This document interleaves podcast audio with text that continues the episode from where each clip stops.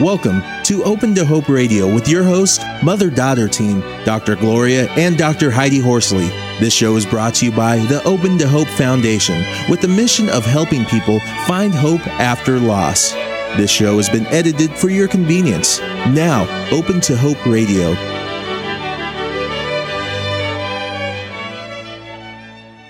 Our topic today is coping with pregnancy and infant loss, and our guest is Monica Novak.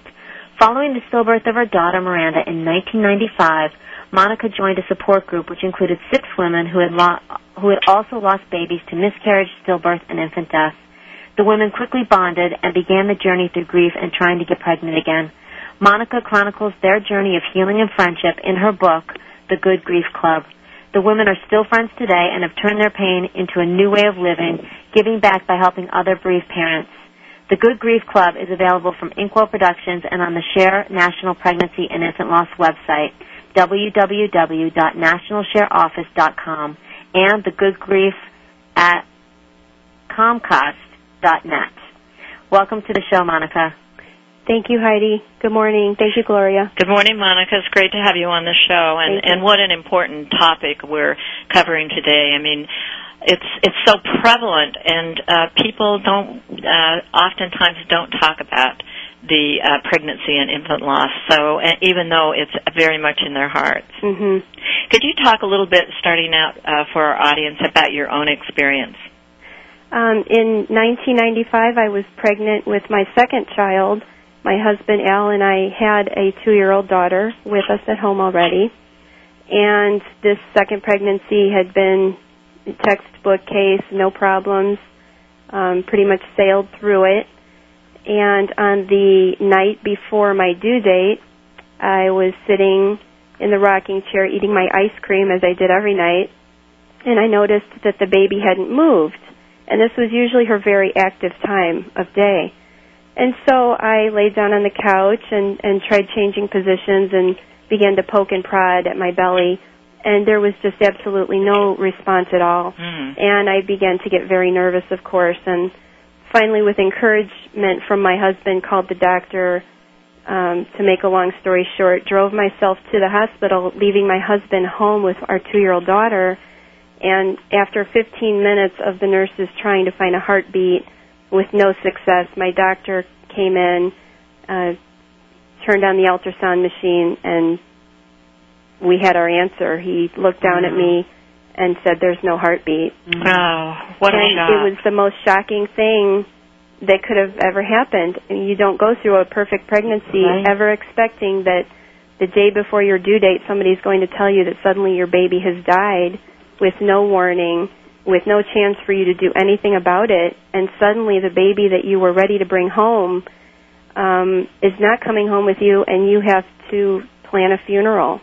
Oh, what what a tragedy! What a a, a Oh, shock! awful.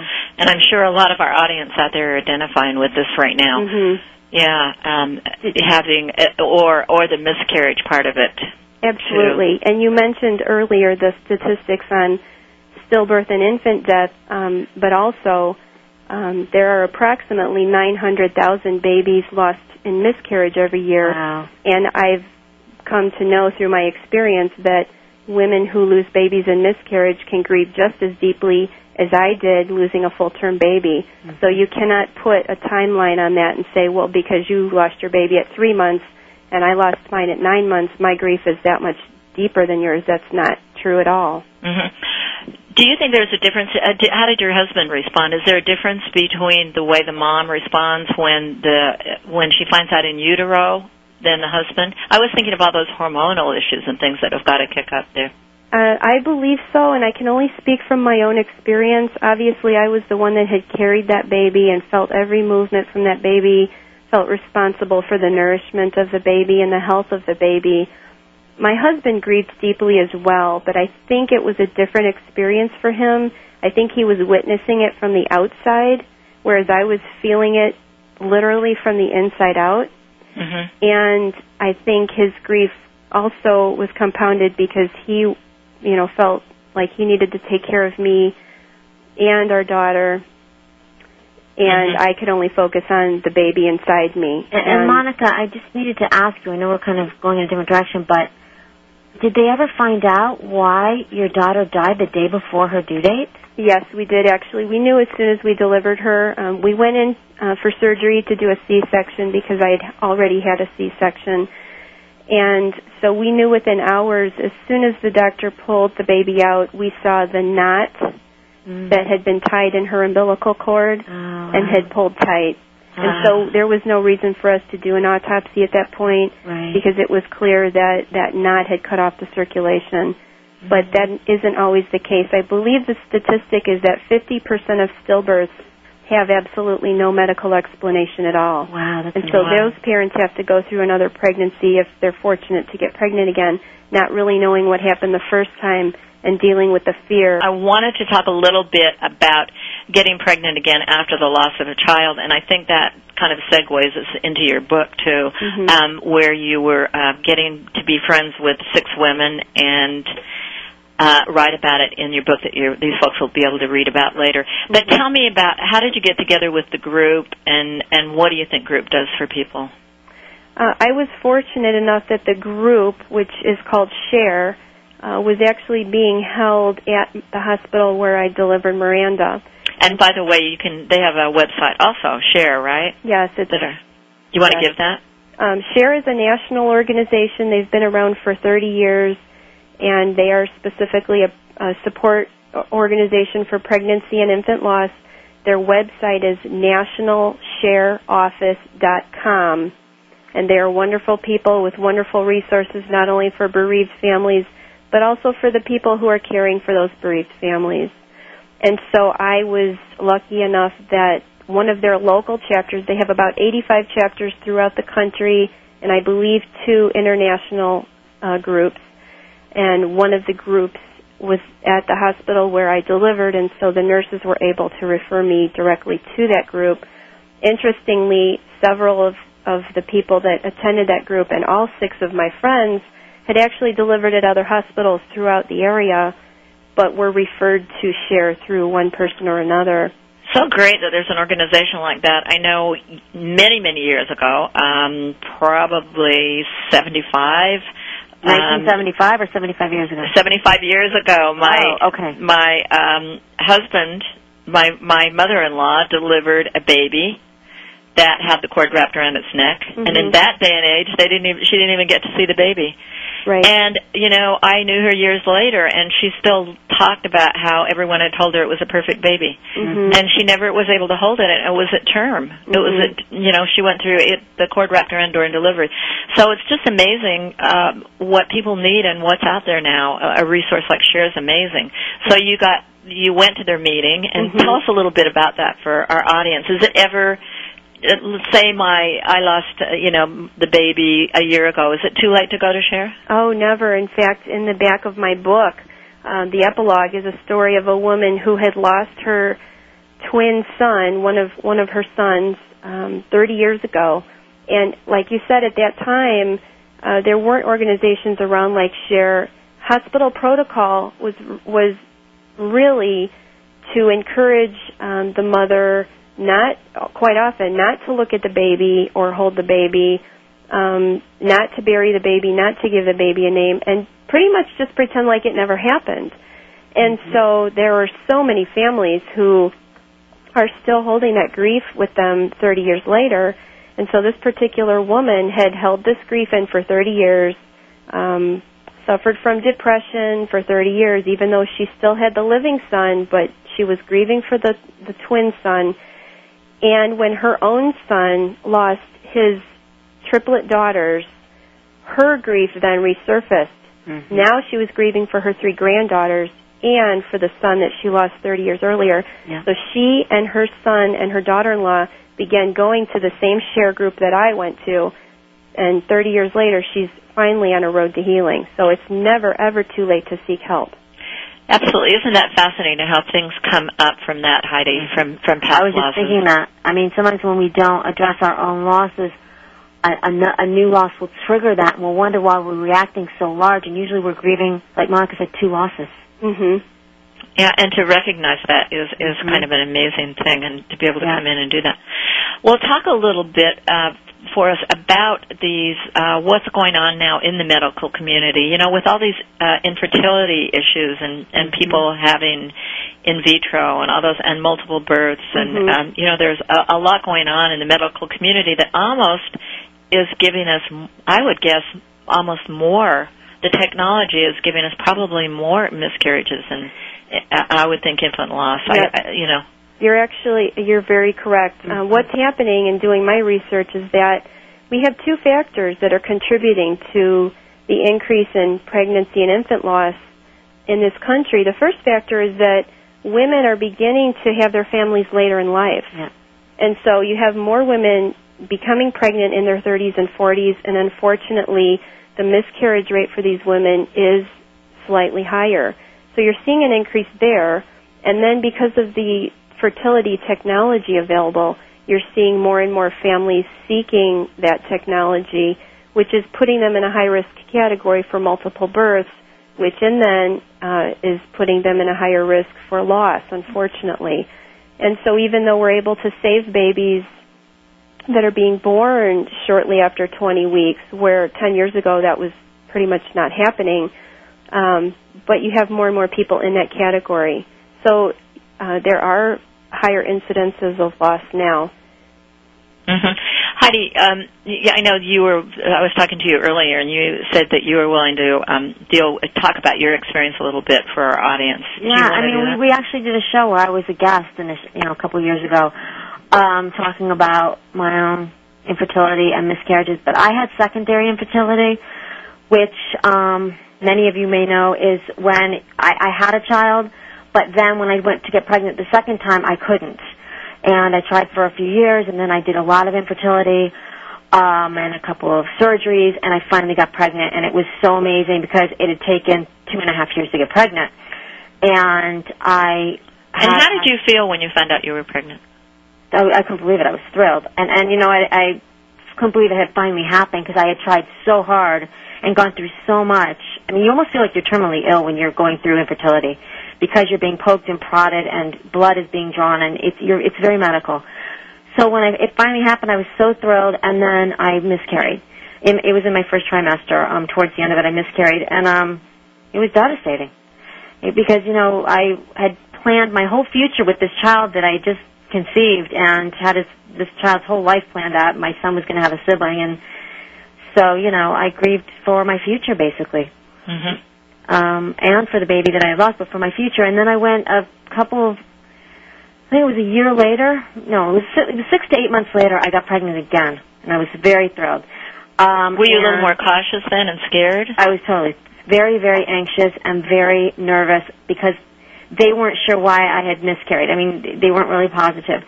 So, um, yes, I was really, really nervous and very cautious. And how old were you? Um, oh, you're giving away my age here. that gives away mine too. exactly. I was, I was what they call advanced maternal age, and Okay. what Monica said, we're having our children later, so I was 40 years old, Uh-huh. and uh, and started infertility at 39. And I've got to tell you, when I was 38 years old, I went to my doctor and said, you know what, I'd like to get pregnant. And he said, and I quote. Heidi, you're young. You have plenty of time. Don't you'll get you'll get. I, and I've been wait. I've been trying for a year, and it's not happening. He goes, it'll happen eventually. It what and you know I think in hindsight, at that point I should have gotten a little more aggressive about moving forward with, with infertility, because 38, you know, you are getting up towards 40, and it's harder to get pregnant. So, Monica, you heard Heidi's story. Yes. Uh, Does that sound familiar? It does. I didn't go personally through infertility, but in my case, my first two pregnancies had happened um, very quickly. I was able to conceive very quickly, and then after Miranda died and I began trying to conceive again, I assumed it was going to happen quickly, and then month after month, it didn't happen, and it didn't happen, and it didn't happen, and I was basing my entire future on getting pregnant again. And I don't know that that's what every bereaved mother does, but in my case, I wasn't going to be happy again until I had a baby in my arms. That's Now, what I did you feel that way, Heidi? Absolutely, Alexander was going to have a sibling. I mean, I've devoted my whole life to sibling loss. Mhm. and I miss my brother so much. And here I had a son who was wonderful, and I wanted him to experience a sibling like I had. Yeah. So come hell or high water, I was going to get. I, I was bound and determined. That was my job. I was going to have a child, one way or another. Yep. And that's Um, how I felt too. I wanted a sibling for my two-year-old daughter so Mhm. much, and I, I, you know, every month, like I said, I kept trying and trying, and it took me a year uh, before I finally got pregnant. And then six weeks later, I had an early miscarriage, Mm. and that was just another devastating blow. It was Yeah. like a slap in the face that after all I had been through, Mhm. how could I be going through this again? Before we get to that question, uh, I think you've got an email for us, right? Oh yes, let me find it. Um, it's somewhere. We love to get your emails, by the way. And again, as I said, if you will um, go into thegriefblog.com and uh, uh, ask us a question in there, we would be glad to personally answer it on the radio show. Okay, um, here's the email. I found it. It says, Dear Dr. Gloria, Dr. Heidi, and Monica, thank you so much for doing a show on pregnancy and infant loss. I have had three miscarriages in the past two years, and people keep saying things like, well, at least you know you can get pregnant, and don't worry, you'll eventually get pregnant. These statements are very invalidating. I'm discouraged. What do I say to these people? Wow, is, is that is such a temptation to say that three? Oh, you can get pregnant again. You've They got pregnant three times. Oh, wow. yeah. Oh, so yeah. common. Yeah. What do you say to these people, Monica? Well, I I did receive some comments like that. Somebody said to me, "Well, maybe it was for the best." Mm. And I said, "No, it was not for the best. She was a perfectly perfect healthy baby and I wanted that baby." And in the case of miscarriage, people really don't understand because they never saw the baby. They didn't hold the baby and in their mind that wasn't a baby, but to a mother that was a baby Mhm. and that was like Heidi you said that was your whole future Right. and you grieve that loss just as deeply. And so I think what you need to say to people is, that was my baby, and I missed that baby, and I loved that baby already. I had already bonded with that baby, and I wanted that baby. It, that's great, isn't it, Heidi? Just do it straight up. And, and right, and and absolutely, a response like that is wonderful, and just validating people's loss and say, "I'm so sorry for the loss of your child. hmm I'm so sorry that you had to go through this." You know, people kept guaranteeing me that I would eventually have a child. They didn't. They're not psychic. Hmm and and you know they had no i- had no idea if that was going to happen. And in my case, it didn't happen. I do have a daughter now, and I went and adopted her from China a year and a half ago. And I knew when I held her, she was the daughter I was always meant to have. And our kids come to us in many different ways. So for some people, they may not get pregnant again or carry to full term again. We don't Mhm. know. That's right. So, so just uh, to our friend, what was her name again, Heidi? And To Anne, we want to say, do it straight up. I, I love that, Monica, where you just say, that was my baby. I love my baby. and I miss her, and I'm Yeah. grieving. and I'm Mhm. grieving for her. I think that that's I like a, that. a lovely way to put it.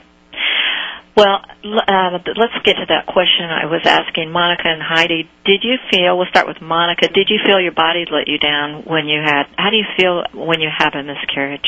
I think this is a, a personal response because I think everybody feels differently.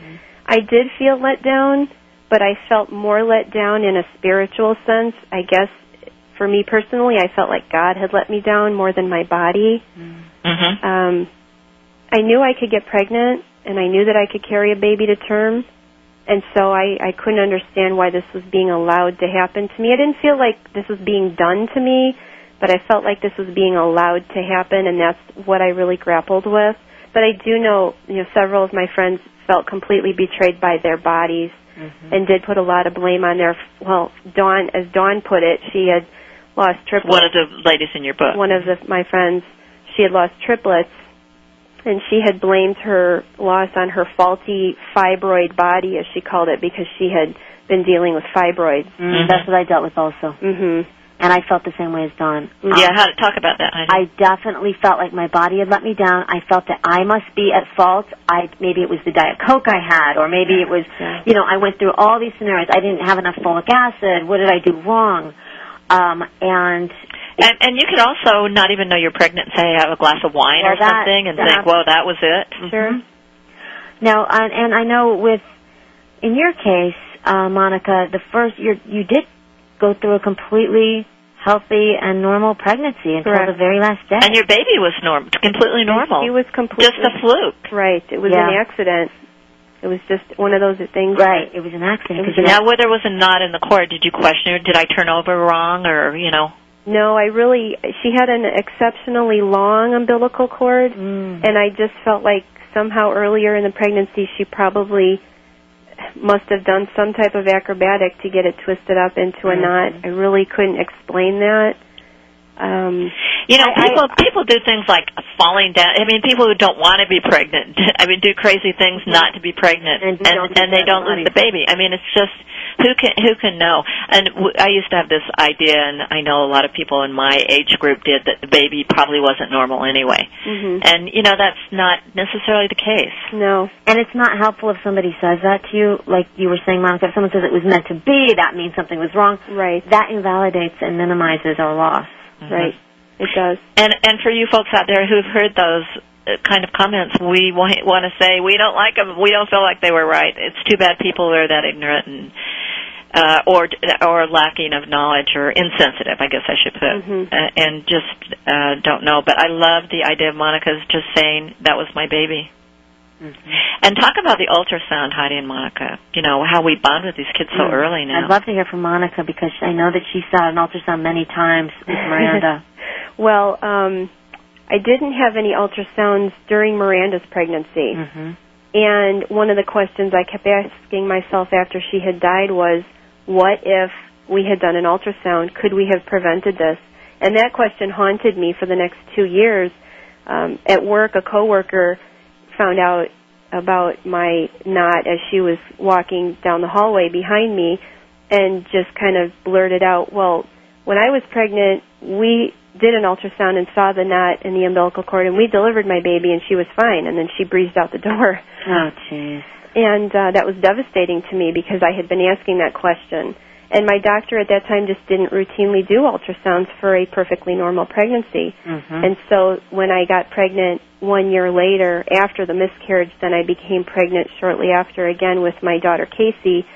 We, my doctor took me in for repeated ultrasounds. In fact, I think he was sneaking me into the ultrasound room uh, without the office manager knowing because I was just on pins and needles. It was a, a very scary pregnancy for me. I I knew there was nothing I could do to prevent another cord accident, but uh, he would take me in for those repeated ultrasounds.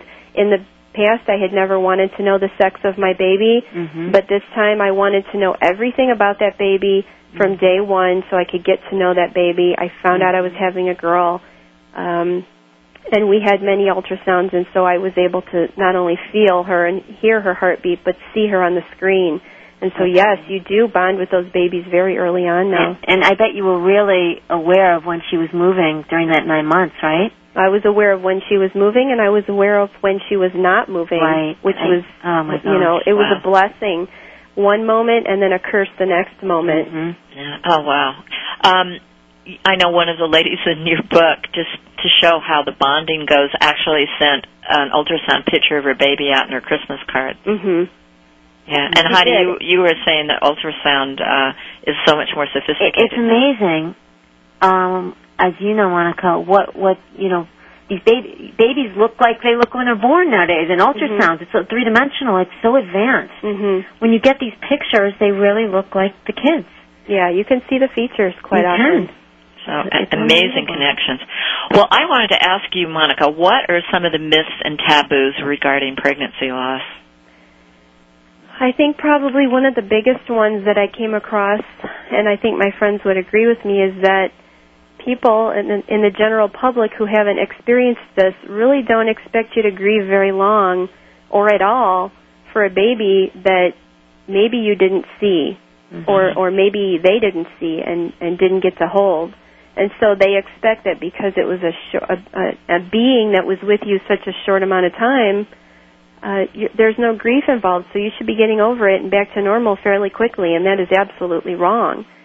There's a, a very deep grief, grief process going on here, and it can last for a very long time. And you're hormonally prepared to have this baby. Oh, absolutely. When my milk came in, Mm. and thank God I was prepared for that, but some of my friends were not prepared for their milk to come in, so they were sent home from the hospital without their babies, and then their milk supply came in, and that was devastating. Mhm. to to be producing milk for a baby that was never going to drink it. Yeah. And what about the taboos of talking about it? You know, I was reading your book and, and I was saying to Heidi that w- it seems to me that one of the issues about, and by the way, I was reading a pre-copy. Monica was very nice to send me. The book will not be actually out and, and probably for a few months, but we'll have have it on our blog. It's a, a wonderful book, very interesting.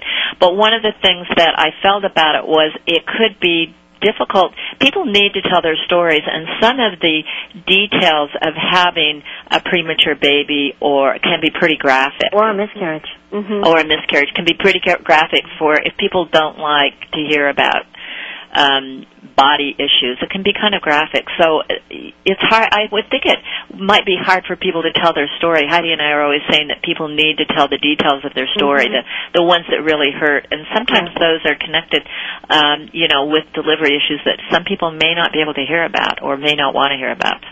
That's the beauty of the support group because you can go into a setting like a support group where there are other parents who have experienced the same loss. Many of them have had the premature babies or the very early, uh, you know, late trimester miscarriages, and know that they can not only talk about their babies but bring pictures. We have memory night usually once a year at the support group where everybody can bring in any mementos they have, and quite frequently these are Polaroid pictures Mm-hmm. uh, or regular photos that were snapped of these babies uh, at a very early gestation. But every one of those babies is so beautiful, not only to their parents, but to every other parent in that room. And it's just so wonderful to see other people look at your baby and smile at your baby when you don't know if you can show those pictures to anybody else, not even sometimes your friends and your family. Mm-hmm. You know, you you may not feel comfortable showing those photos, but you know in a support group setting you can do that. And I, I would encourage people to show those photos and share about their baby with anybody who's close to them because you may be surprised um, at how much support you actually do get. You don't know until you try. hmm And you might ask somebody in advance, you know. That's true. Can I show you the photos? Yeah. That's true. And but quite often I think people will realize that the photos maybe aren't as bad as they might be imagining. Right. Right. Or as difficult to look at as they would imagine. Mm-hmm. Well, and, and I would say to our audience out there, if you haven't gone to a support group and you have details of the birth of this baby or the, of the miscarriage that you really, it's hard for the world to hear, go find a group, a support group. Go online, find share, go to a compassionate friends group, go somewhere where you can tell that story. I don't care if it's been three years, four years, Mhm. maybe you've had another relative die now and you're back ten years. And Mhm. you know maybe it, now's the time to go tell the story. I would. I agree because you could feel very isolated. Absolutely, and that was the number one emotion I would say that I felt um, shortly after Miranda's death was I felt so alone. Mhm. And I had wonderful support from my family and friends, but I felt so alone. I didn't think that any of them could possibly fathom the pain that I was feeling at that moment. And that support group became my lifeline because all of those people understood. And I would also recommend if you're going to find a support group, please try and give it at least two meetings, if not 3 Mhm. The first one is very emotional. You may not even be able to talk during your first meeting. And that's okay because most support groups are open and will allow you to just sit and listen. But I found that the second and the third meetings were much easier to go to. And um, Mhm. so I would please encourage people not to stop after their first meeting. Absolutely. Yeah, that's what they say at Compassionate Friends meetings also. Yeah. I hope you'll think about um, your friends and family who've lost, uh, and the people that you work with who've lost um, infants and had pregnancy loss, and and how meaningful it is. This has certainly come into play for me.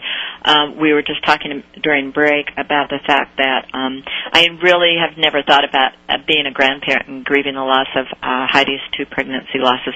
Do you want to talk about um, grandparents a little bit, Monica? Sure.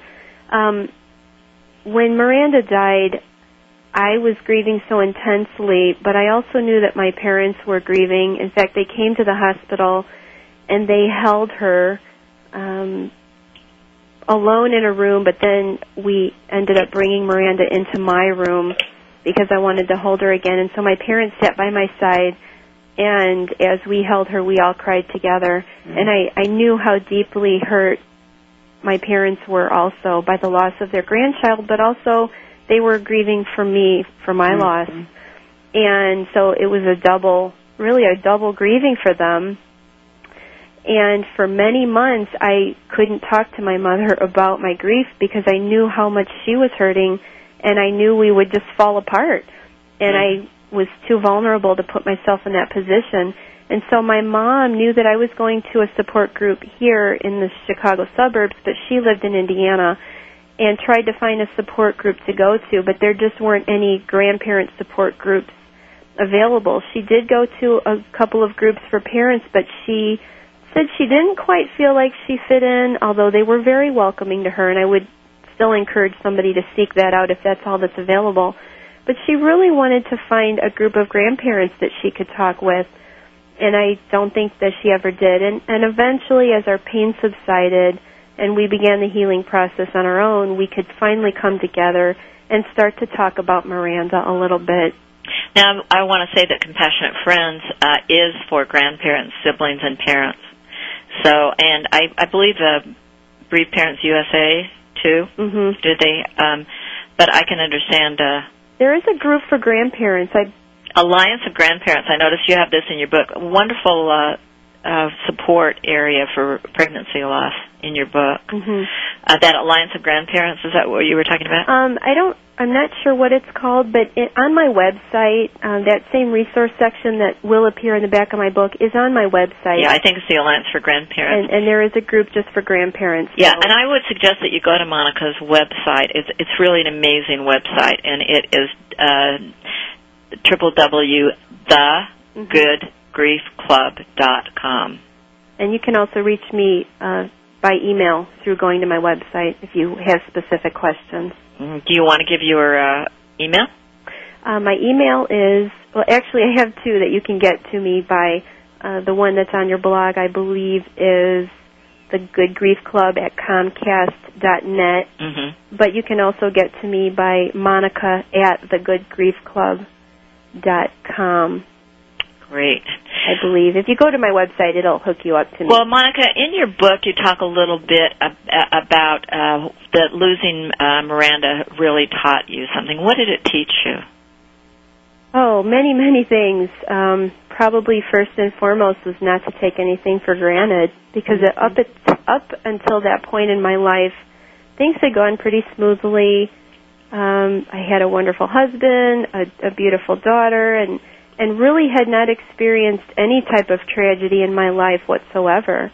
And so I just sort of expected that that's how my entire life was going to go. And, and I joke about it in the book that I felt like Marcia Brady. um, my boyfriend had u- used to call me that. And, you know, everything was, I, I was leading a charmed life, is how I felt, and never anticipated that anything like this could happen.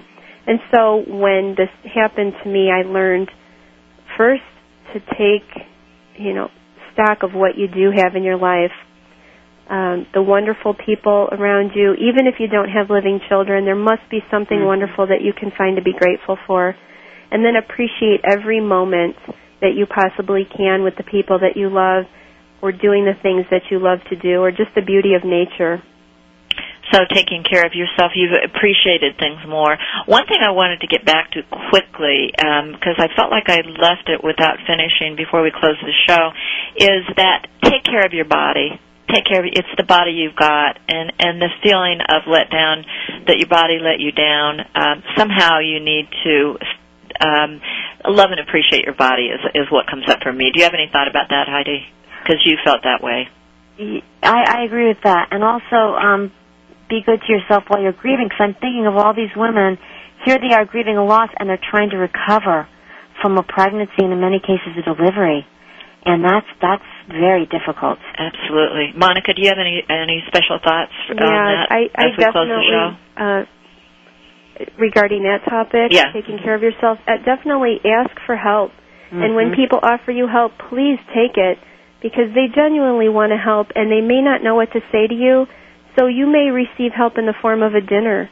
And they may not be able to say how sorry they are, but they may be able to say it through food. So let them let them do that. Let people cook for you, let people clean for you, let people handle chores that you just can't deal with when you're grieving. And uh, Monica, it's time for us to close the show, and I want to thank you so much for being on. And do you have any last comment before I read a little piece from your book, The Good Grief Club, that will be out in a few months? Um, I just am so grateful that you are having me on this show and, and bringing to light a topic that is out there and it's so important and so many people misunderstand it. And I think I just want the world to know that, you know, if you're grieving, take care of yourself, love yourself, and um, if if you're with somebody who's grieving and you don't know what to say, just say I'm sorry, mm. and and give a hug and know that. I, I hate to say this, with time it it it gets easier and it can, and for me it did, and and my friends and I eventually found peace and happiness again, and we found true joy in our lives, and it took some time, but those friendships are what got us through. Thank you, Monica. And I Thanks, wanted to read this from her book as we close the show. When a baby dies, we feel the absence of the child for the rest of our lives, yet we don't have to remain in grief. I believe our babies are whispering in our ears, let go of the pain and be whole again. We're always with you. It's time to close the show now. You have been listening to Open to Hope Radio. You can sign up for our newsletter, Facebook, and Twitter on our homepage at opentohope.com.